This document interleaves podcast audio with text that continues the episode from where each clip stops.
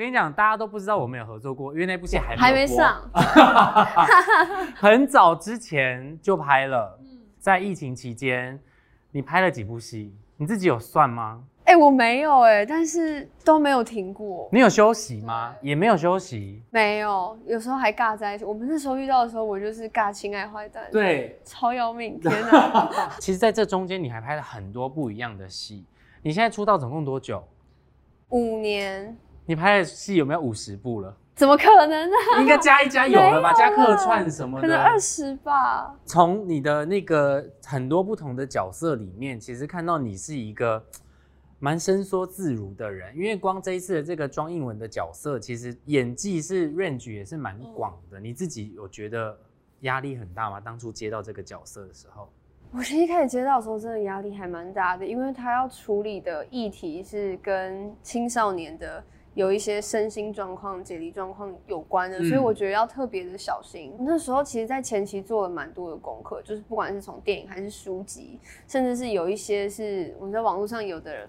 嗯，他可能是本本身就有一些症状，或是在服药的人，他会写一些网志，然后我就连他的网志都会去看，因为那是以他自己的视角再去阐述、记录这些东西，所以我觉得会蛮真实的，就从里面得到一些呃可以放在角色里面的东西。很妙的是，因为十七岁离我很遥远，然后我那时候没有到很遥远。哎年龄不重要，数字不重要。那时候小遥远，哦，小遥远，我跟你说，我那时候就是为了想要贴近那个十七岁的状态，我就去那种补习班楼下，然后等那个呃已经上课一整天很累，然后又要去补习，然后下课来爸爸妈妈会去接他们的那种学生。我想说他们一定课业压力超大，就非常压抑，我觉得就很像装英文的状态，类似就是很压抑但。因为那时候大家都戴口罩，你要怎么观察他们？因 为我跟你说，那个眼神就是那个眼神，他戴着口罩，但是他就是非常的北宋，然后又 感觉他对自己的生活不是很满意。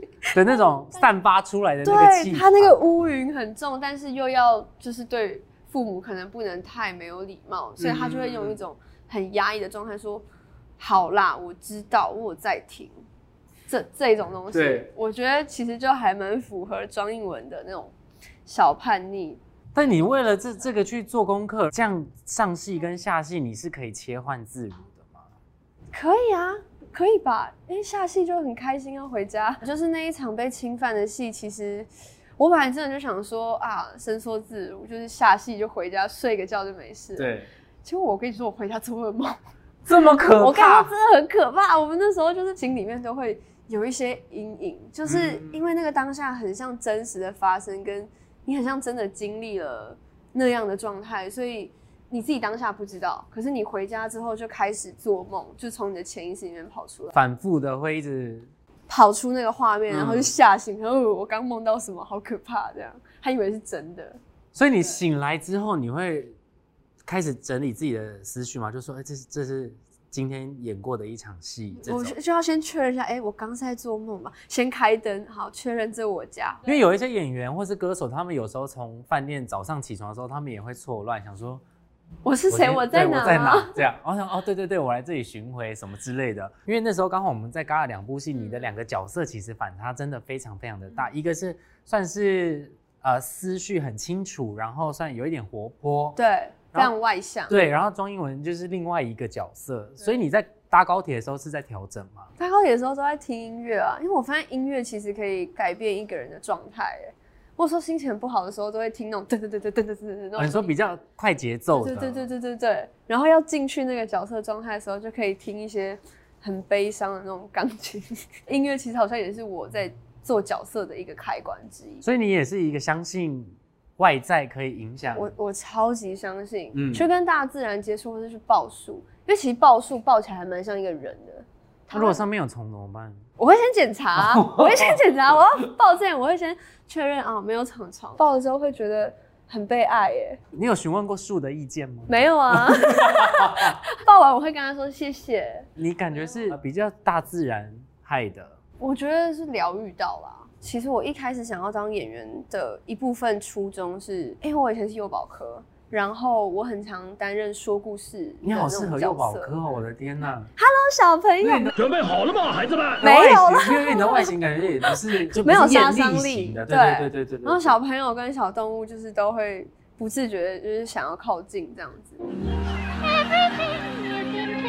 挑给小朋友绘本的时候，我都会挑题材跟议题，就是它里面是有一些情绪教育或者是呃机会教育的东西，然后想要带给他们的。其实当演员也很像在做这件事情，就是我们是一个载体嘛，拿到一个剧本，或者是我们今天想要传递一个议题，或者是那可能是大众本来比较陌生的东西，嗯可是可以透过角色跟你这个人的理解，然后传递出去，让观众知道，或是更认识一点点也好。演你妈妈是隋唐姐嘛，对不对？然后因为我们在另外一部戏也有遇到，那两个形象是完全不一样，然后你的形象也完全不一样，你自己有怎么去调试吗？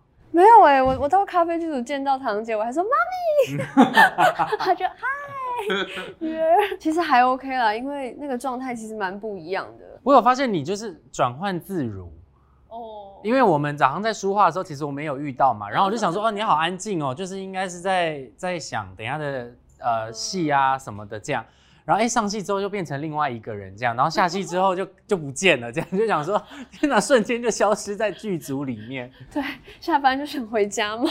但是因为你跟糖糖姐合作嘛，然后因为但糖糖姐跟那个生蚝哥他们其实已经合作蛮多年的时间了。他们那个形象真的太深植人心了。我我当时还一度想说，天哪，我会不会加入很像小三的那种感觉？就是你知道吗？他们已经非常有默契了。你的外形当他们的女儿，我觉得也很适合。你如果远看，很像他们两个综合的样子。我们现在有一张在那个 Netflix 上面的海报，嗯然后我朋友就跟我说：“哎、你们真的长得超像的、哎，就很像一家人。就真的很像一家人。生蚝哥他们合作起来，他们应该对你应该非常照顾”。超级真的，我那时候拍哭戏，就是哭到鼻子这边过敏都红了，人中这个地方。然后堂姐看到，她隔天就提了一串，就是我跟你说，真的是非常在地的那种三盒那种面纸。然后她说那是她儿子平常过敏在用的那种很柔软的面纸，哦她直接带一串来，哎。就是不会让这边一直摩擦过度。对对但是我觉得就非常贴心，而且有一种很阿萨利的感觉，就不是给你一小包，是直接给你一串这样子。那生蚝哥呢？生蚝哥就真的，他是开心果，他非常幽默哎，他是不是黄腔大王？他应该是没有这样对我啦。有一颗也是我跟爸爸要和解的戏，也是嗯哭到一个不行。拍完那一颗，我我其实自己还在那个状态里面，所以大家都默默东西在搬运器材，然后我就一个人坐在沙发这样。还在还在恢复中，还在把那个魂魄抓回来。然后就是我同事可能也不太敢靠近我这样，然后结果这时候生蚝哥就走过来，就是然后拍拍我的肩膀，然后这样，然后我就觉得哇，瞬间被温暖到，然后又更想哭了，我就觉得很温暖啊，因为嗯他其实可以收工去休息了。对。可是他选择走回来，当然，我觉得演员在呃投入的状态之下，当然状态是非常好的。嗯但因为大家都说你的那个童颜真的保持的非常的好不，是哎、我现在也才三岁，对啊。但是你从刚出道的时候，其实你就有长这样就长这样。我我陪我外婆去那个美国的赌场，我被拦下来，她说我看起来只有十三岁。你平常的打扮其实也比较休闲嘛，比较休闲对说你十二十三岁，其实我如果骗家骗家，没不讲话，然后没有就戴口罩什么，其实大家是会相信的。那么年轻，但是你感觉历练又非常的多，有什么特别的原因吗？我觉得可能就比较早出社会吧，因为，呃，我觉得演艺圈其实就是一个社会，然后它是一个浓缩版，因为你在剧组里面，你会快速的认识非常多人，然后接触到各式各样的人，所以其实学习的机会会比可能在学校里面来的多很多。嗯嗯但是我觉得当演员观察力也要非常的敏锐。嗯你自己对于这件事情，你也是吗？那我之前在带小朋友的时候，我好像就还蛮能发现小朋友的情绪，跟他在闹脾气的时候，我很能快速的知道说他现在在在意什么，跟他嗯想要什么，然后就会去用引导的方式让他说出来。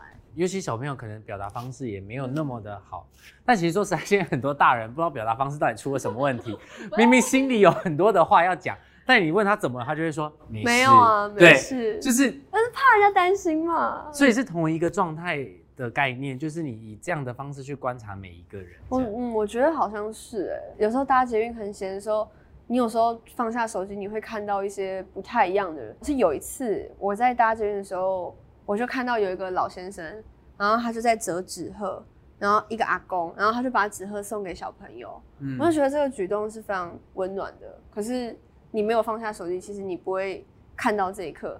可其实我还是蛮爱滑手机的啦。我现在也发现，好像有时候你把手机放下十分钟，好像会获得更多外来的东西。对，因为你在看手机里面，你可能当然当下会有很多的情绪，就是啊，这个人怎么会出这样的事情啊？哎，今天怎么又发生这样一样的事情？其实就会有很多不同的，真的会一直被干扰，所以。我觉得爬山有一部分是可以让我合情合理的放下手机。工作责任心太重，你会很怕错过了谁的讯息，或者是延迟了那个时间。对。可是你在山上，我就说抱歉，我这两天在山上。所以山上上山的时候就先传讯息，说我上山了这样。现在夏天的话就比较少。没有没有，现在夏天就觉得，嗯，去去小溪就好了，去哦，去去看看瀑布啊。所以你喜欢世外桃源类？还蛮爱的哎。我上次发现我有一个兴趣是去海边捡贝壳跟石头，捡那种小石头。然后一个人吗？我一个人去，还遇到一个阿公，他就跟我分享就是他的人生故事这样。但你真的蛮超龄的，因为我觉得二十三岁可能也听不进别人的故事，或是听不进别人在讲什么。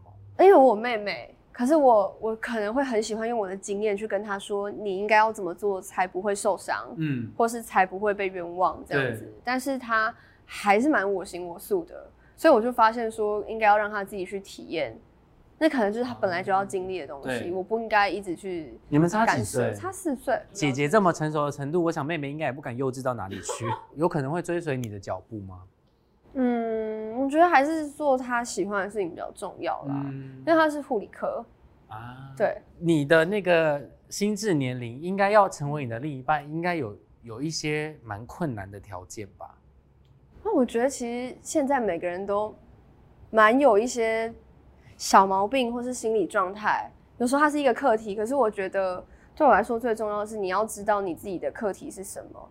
而不是一直把这些东西强加在别人身上。嗯嗯，这对我来说是比较重要。很多人在你身上其实得到了很多的，看到了很多不一样的期许。因为其实因为你算是很年轻就出道，然后在这个圈子工作，然后因为其实在这个圈子工作需要花很多的精力，然后其实你也牺牲了很多你自己宝贵的青春的。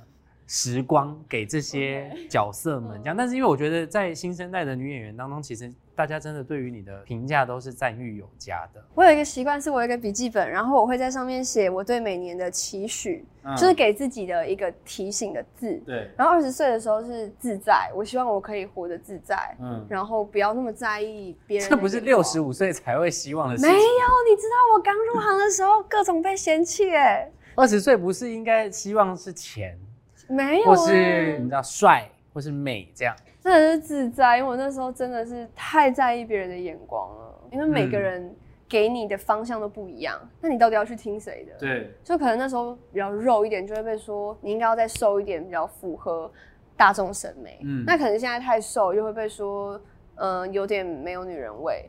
这样其实很为难啊。对，所以我觉得还是要自己去找到让自己自在的声音。那今年生日的期许是什么？慢下来，我太急了。整个疫情期间大概三年时间，他拍了二十部戏吧，他的确应该需要慢下来。慢下来，很合理这样。合情合理，因为我自己是一个比较急性子的人，我觉得是每件事情我都希望可以尽快的去完成，跟尽快的有效率吧。就代办事项不能。不能是有二十个的，就是要立刻清。会有压力，所以希望你就是在今年的时候可以慢下来，就是包含心态也是，睡觉的时候也是慢慢下来，慢慢睡，对，好好的休息这样。对啊，其实我觉得这样蛮好的，因为的确专职在演员这个方面的时候，其实观察整个社会的氛围也很重要，然后观察每一个人的习性，对你来说其实也非常的。那是求生指南，我觉得。对，所以我觉得未来你说如果接过六十个角色，其实就有六十个人格或性格的那种不同的样貌，然后你可以写成一本书，我觉得说不定大家也会非常的期待。你说把六十个人格写下来？对啊，因为我觉得的确社会上不可能只有六十种性格嘛，一定有更多更多的啊、对啊，现在是《亲爱坏蛋》，然后在 Netflix 上面可以看得到，对不对？TPBS 跟三立都可以看得到，可以看到，赖 TV 也有。嗯，对，所以希望大家可以多多支持这样子。然后目前还在跟呃跟播当中嘛，对不对？然后年底就会有两部电影。电影上上映了，这样。然后的确今年要好好的休息一下，这样可以产出更好的作品，这样子。再次谢谢杰如来到我们名人说生活喽，谢谢西西，名人说说，下次见了，拜拜。拜拜。Hello，CBook 的朋友们，我是尚洁如，欢迎大家订阅追踪 CBook。